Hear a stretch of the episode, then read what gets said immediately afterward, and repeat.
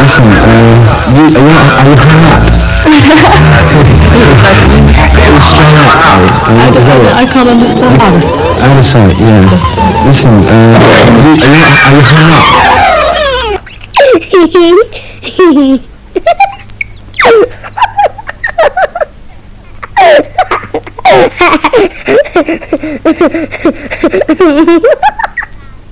Mi fai vomitare.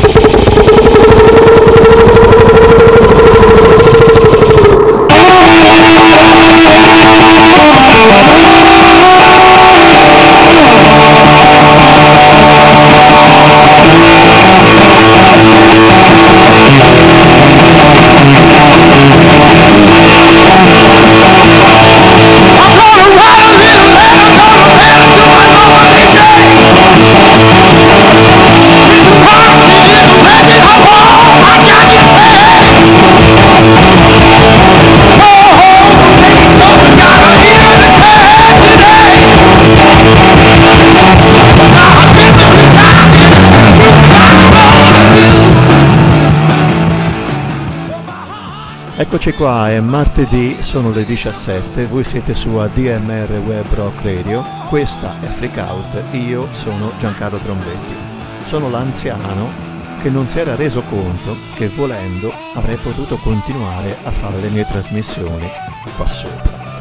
Ma siccome sono distratto, raramente capisco alla prima, ecco che abbiamo saltato un martedì, forse due, ma siamo nuovamente qua. Con che cosa cominciamo oggi? Cominciamo con un disco nuovo di un gruppo che si chiama Tedeschi Tracks Band che tra le altre cose, visto che non si può suonare dal vivo e visto che eh, in questo periodo si può soltanto recuperare qualcosa che è già uscito, che cosa fanno loro? Decidono di eh, far uscire un disco dal vivo in ricordo, in memoria, in uh, onore alla Leila and Assorted Love Stories di Derek and Dominos.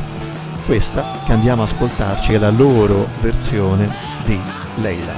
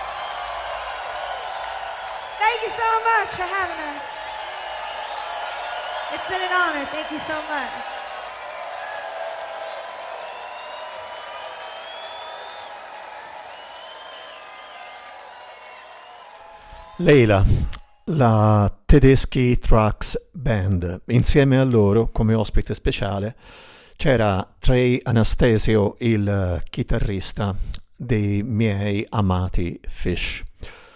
Eh, come sapete, noi di religione zappiana non siamo particolarmente emozionati dalla, mm, da un certo eh, rock, tutto sommato che noi eh, definiamo lineare, tra virgolette. Uh, in questo caso diciamo che sì, Springsteen alcune cose ci piacciono, ma non è che ci perdiamo definitivamente la testa. Una delle cose però che mi piace farvi ascoltare stas- oggi pomeriggio è una cosa che si chiama I'm Going Down. Perché? Perché un giorno chiacchierando con un noto cantautore italiano di Milano che cantava una canzone su San Siro, vedete voi chi può essere, feci notare che eh, Voglio una donna altro non fosse che una eh, fotocopia dell'originale I'm Going Down the Springsteen. Lui si mise a ridere e disse, ma certo, perché no, Springsteen.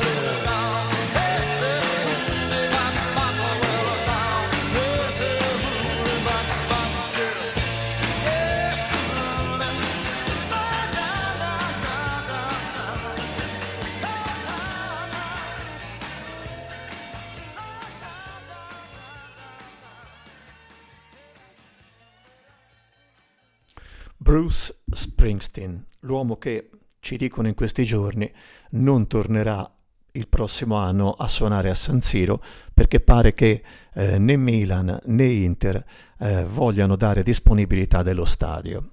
Il mio amico Claudio spero che per gli appassionati e per la passione che lo muove riesca in qualche modo a superare l'ostacolo. Al di là di quelli che il Covid ci sta comunque creando, in uh, questi giorni è saltato il concerto dei Jethro Tull che io sarei andato volentieri a vedere perché eh, hanno messo un qualcosa, una quarantena che impedisce ai musicisti stranieri di venire a cantare e a suonare in Italia.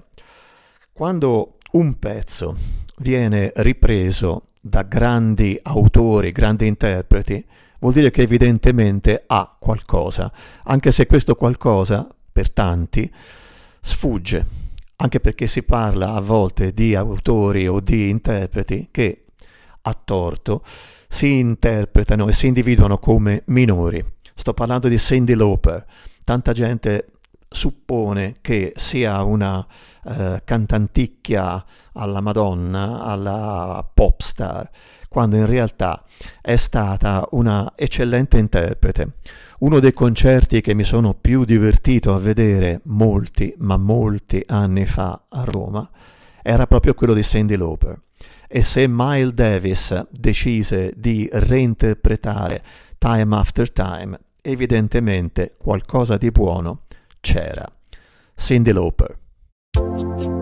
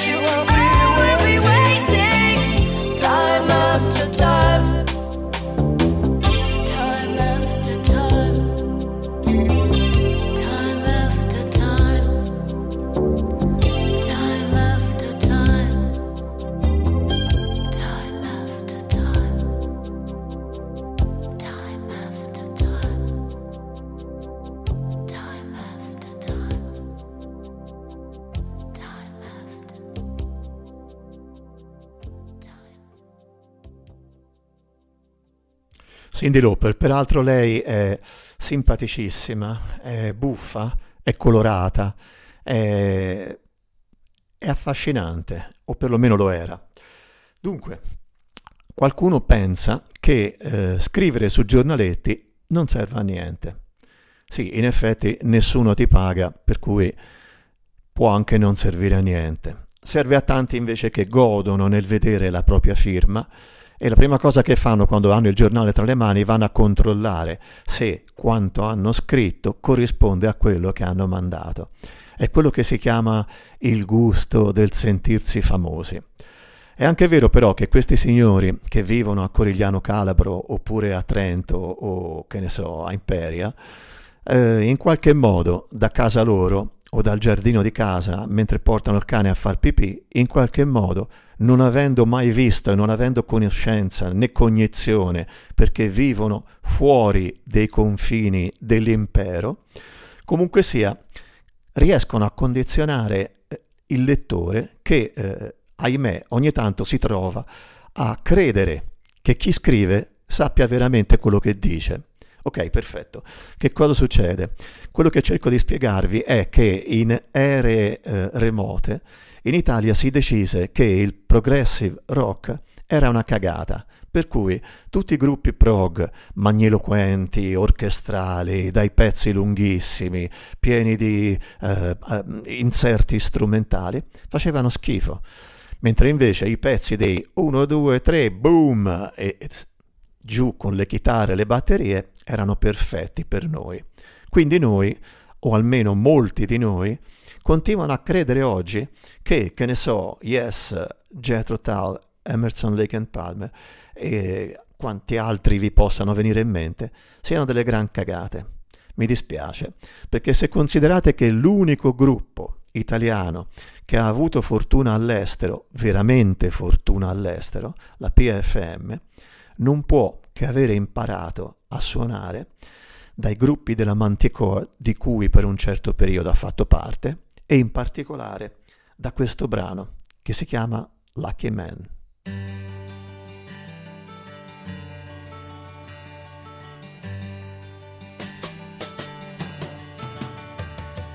He white horses and ladies by the score, all dressed in satin and waiting by the door. Ooh, what a lucky man he was. Ooh, what a lucky man he was.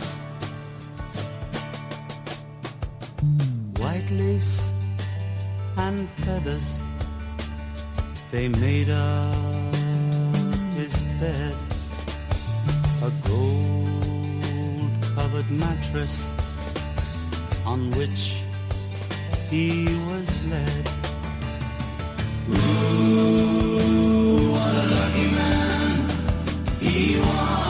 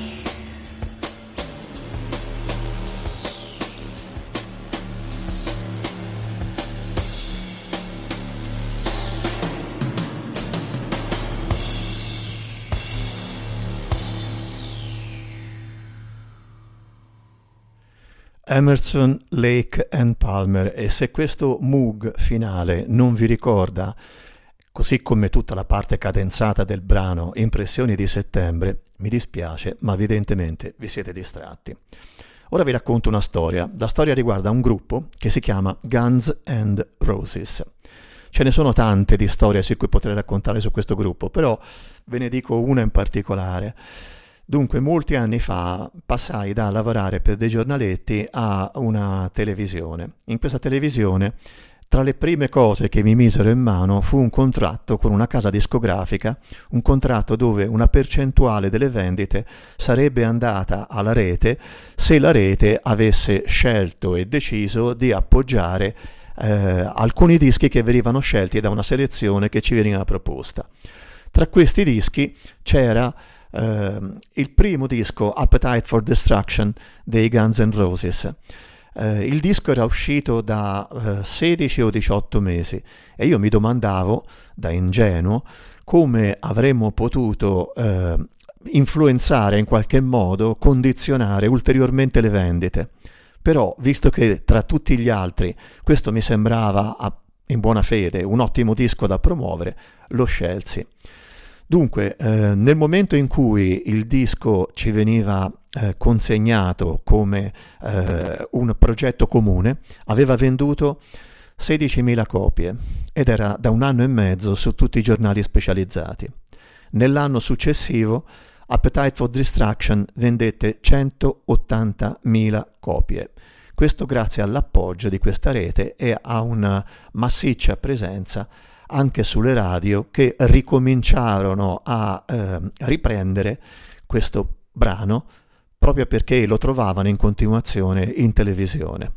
Questo eh, è un messaggio criptico che viene inviato a tutti quelli che scrivono libri sulle, eh, sui giornali eh, italiani senza domandarsi perché a volte le cose funzionino e a volte no. Knocking on Heaven's Door, Guns N' Roses.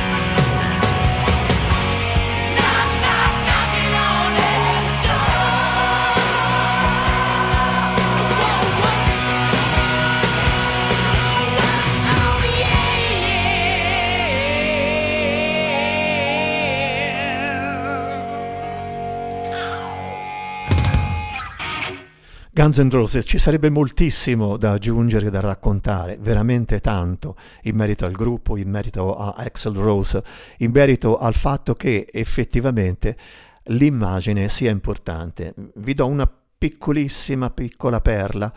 Dunque, all'epoca, quando ancora lavoravo con alcuni giornaletti, c'era una, una signorina che adesso è cresciutella perché sono passati qualcosa come una trentina d'anni, che si, chiamava, si chiama Sylvie Simmons. All'epoca Sylvie doveva ancora farsi una fama e vendeva le sue interviste un po' dappertutto. Eh, oggi è una affermata giornalista eh, rock e metal. Sylvie a fine anno eh, mi inviò un messaggio cui, quando si chiedeva quali sono i tuoi dischi preferiti, i concerti migliori, le solite puttanate che si dicono a fine eh, stagione sui giornali dicendo che la sua più grande emozione del 1987 era aver avuto la possibilità di vedere Axel Rose dal vivo mentre filmava il primo video dei Guns N' Roses. Questo per farvi capire fino a che punto possa l'immagine pesare sul giudizio eh, sia dell'acquirente che di chi va a scrivere. Difatti Silvi ne parlava estasiata.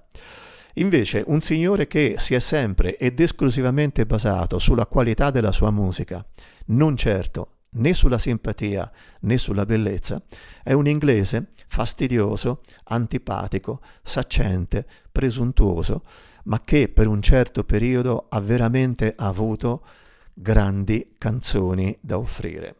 Questo signore si chiama Joe Jackson Adesso si è fatto anche la plastica, quindi se prima era brutto, adesso è al limite del mostruoso. Ma questa Is She Really Going Out With Him dell'epoca è veramente un piccolo gioiello.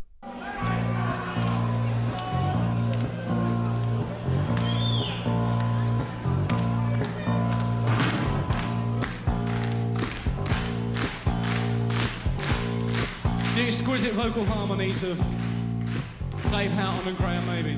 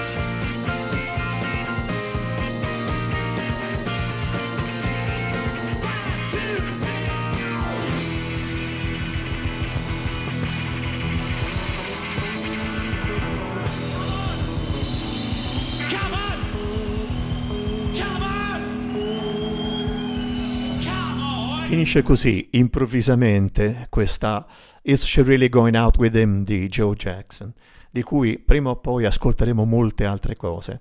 Questa era una versione registrata nel 1980, quindi 41 anni fa, alla Oxford Polytechnic.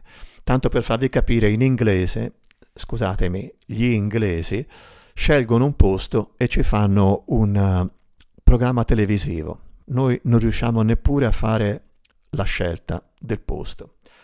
Dunque, parlavamo male di alcuni eh, signori che scelgono di scrivere quando ci sarebbero tantissime cose da fare nella vita.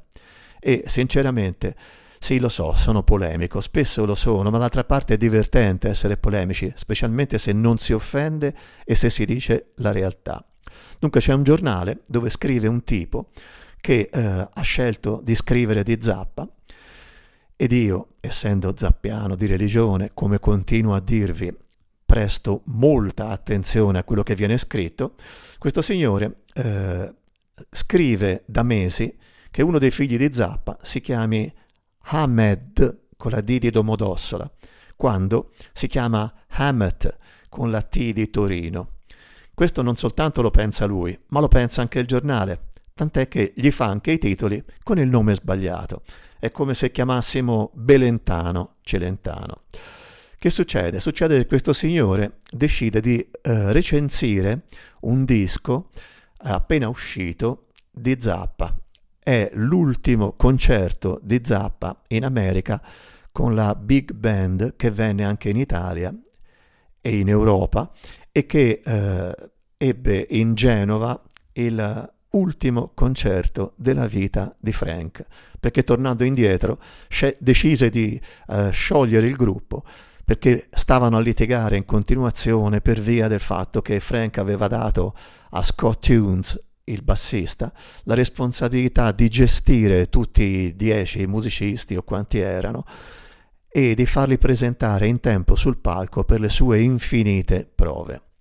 Non è soltanto questo eh, che non scrive il tipo. Il tipo scrive di un Beatles medley, ossia dei tre brani di Beatles che Zappa andrebbe a eh, eseguire e di cui uno viene indicato nel testo dello scritto, è stato parzialmente modificato. Ora, non conoscere l'inglese e non capire che cosa dice Zappa è possibile, ma non conoscere i testi di tre brani famosissimi dei Beatles è un pochettino più problematico. Io mi domando se il tizio avrebbe mai sentito John Lennon declamare frasi come questa. Jim took off his rug, biding his time, pounding his pud. He prayed until two, and then she said, How about some med? Jim si tolse la giacca di dosso, aspettò il momento giusto, soppesava il suo pisello. Lui pregò fino alle due, poi lei gli disse: Che ne dici di un pompino? Ecco, è difficile immaginare John Lennon che eh, scrive testi del genere. Perché Zappa scrisse questo? Perché Zappa odiava i telepredicatori ed era convinto che in tutto il mondo la religione cattolica o cristiana fosse gestita da quei semideficienti che compaiono in televisione in America. Come tutti gli americani, immaginava che il resto del mondo fosse esattamente come l'America. Lui odiava Jamie Swaggart, che era un famoso telepredicatore, che venne beccato con una giovane prostituta in un motel del Texas. Lui fu così felice da eh, inzeppare, riempire i suoi, infarcire i suoi concerti di riferimenti a Jamie Swaggart. E questo Beatles medley, di cui vi prego andate a leggervi con calma tutti i testi, eh, ne è la prova. Beatles Medley, Frank Zappa.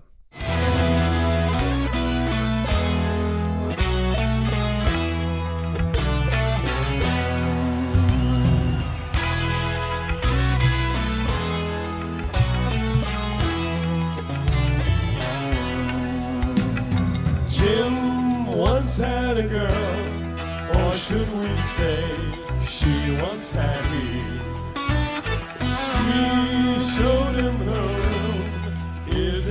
Isn't it swell?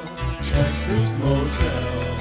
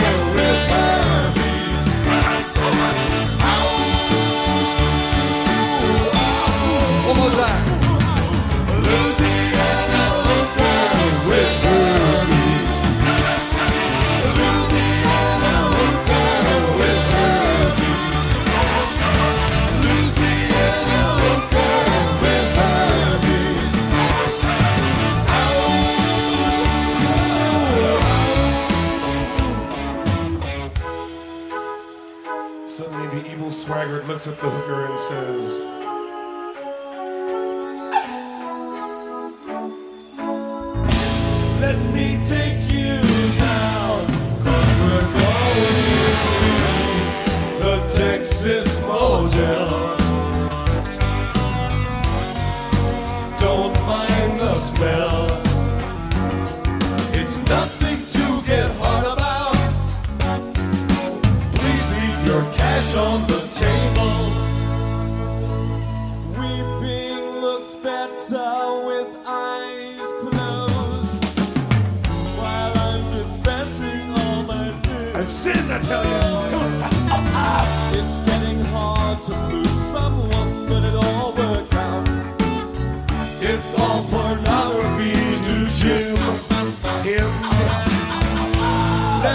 take you down,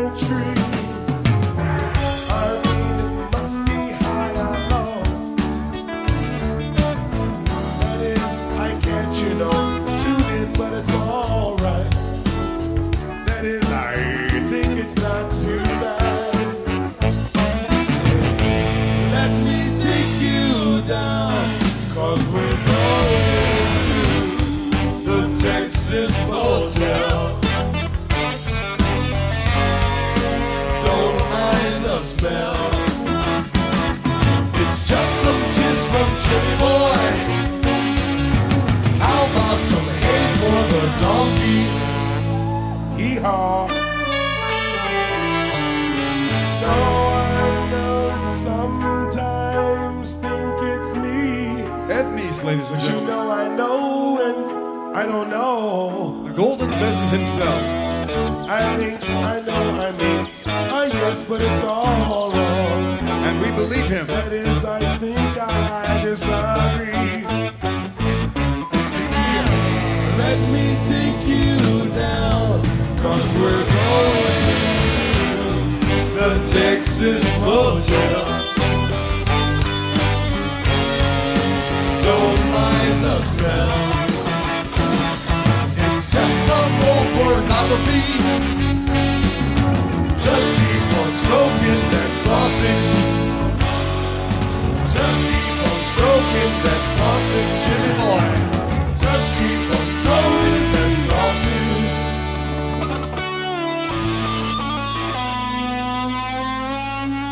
Frank Zappa con la big band di 11 elementi, un gruppo che poteva suonare 104 brani, di cui 30 in due tempi diversi.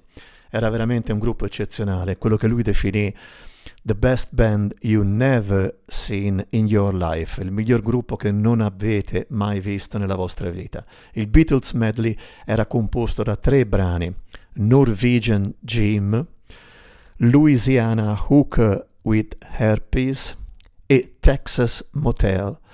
Ecco perché per gli zappiani il eh, trio di brani con le musiche dei Beatles e i testi di Zappa veniva chiamato il Texas Motel Medley.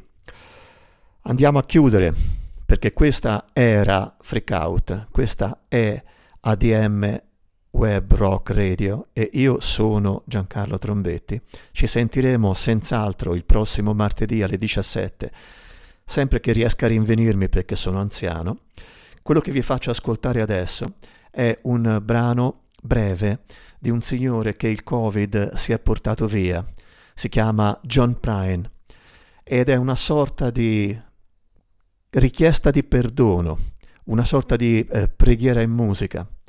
Padre, perdonaci per quello che dobbiamo fare. Tu ci perdoni, noi perdoneremo te, ci perdoneremo a vicenda finché entrambi diventeremo blu, ossia finiremo in cielo. Poi fischieremo e andremo a pescare insieme in paradiso. Questo è John Prine, Fish and Whistle. A martedì prossimo.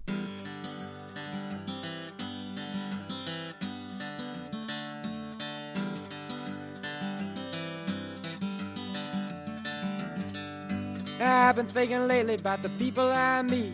The car wash on the corner and the hole in the street. The way my ankles hurt with shoes on my feet. And I'm wondering if I'm gonna see tomorrow. Father, forgive us for what we must do. You forgive us, we'll forgive you. We'll forgive each other till we both turn blue. Then we'll whistle and go fishing in heaven.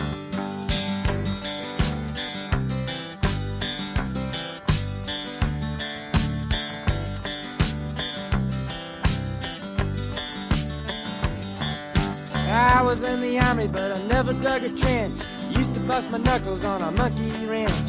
I go to town and drink, give the girls a pinch, but I don't think they ever even notice me. Father, forgive us for what we must do. You forgive us, we'll forgive you. We'll forgive each other till we both turn blue. Then we'll whistle and go fishing in heaven. Fish and whistle, or whistle and fish. Eat everything that they put on your dish.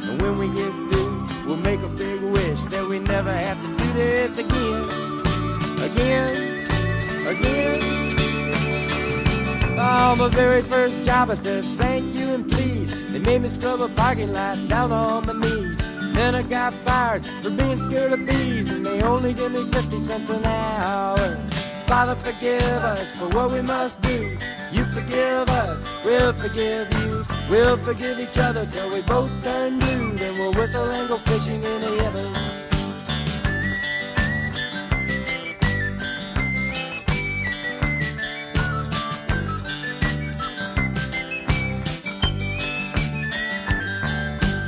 Fish and a whistle, a whistle and fish. Eat everything that they put on your dish. And when we get through, we'll make a bigger wish that we never have to do this again. Again, again. Oh, Father, forgive us for what we must do. You forgive us, we'll forgive you. We'll forgive each other till we both turn blue. Then we'll whistle and go fishing in heaven. We'll whistle and go fishing in heaven. We'll whistle and go fishing in the heaven.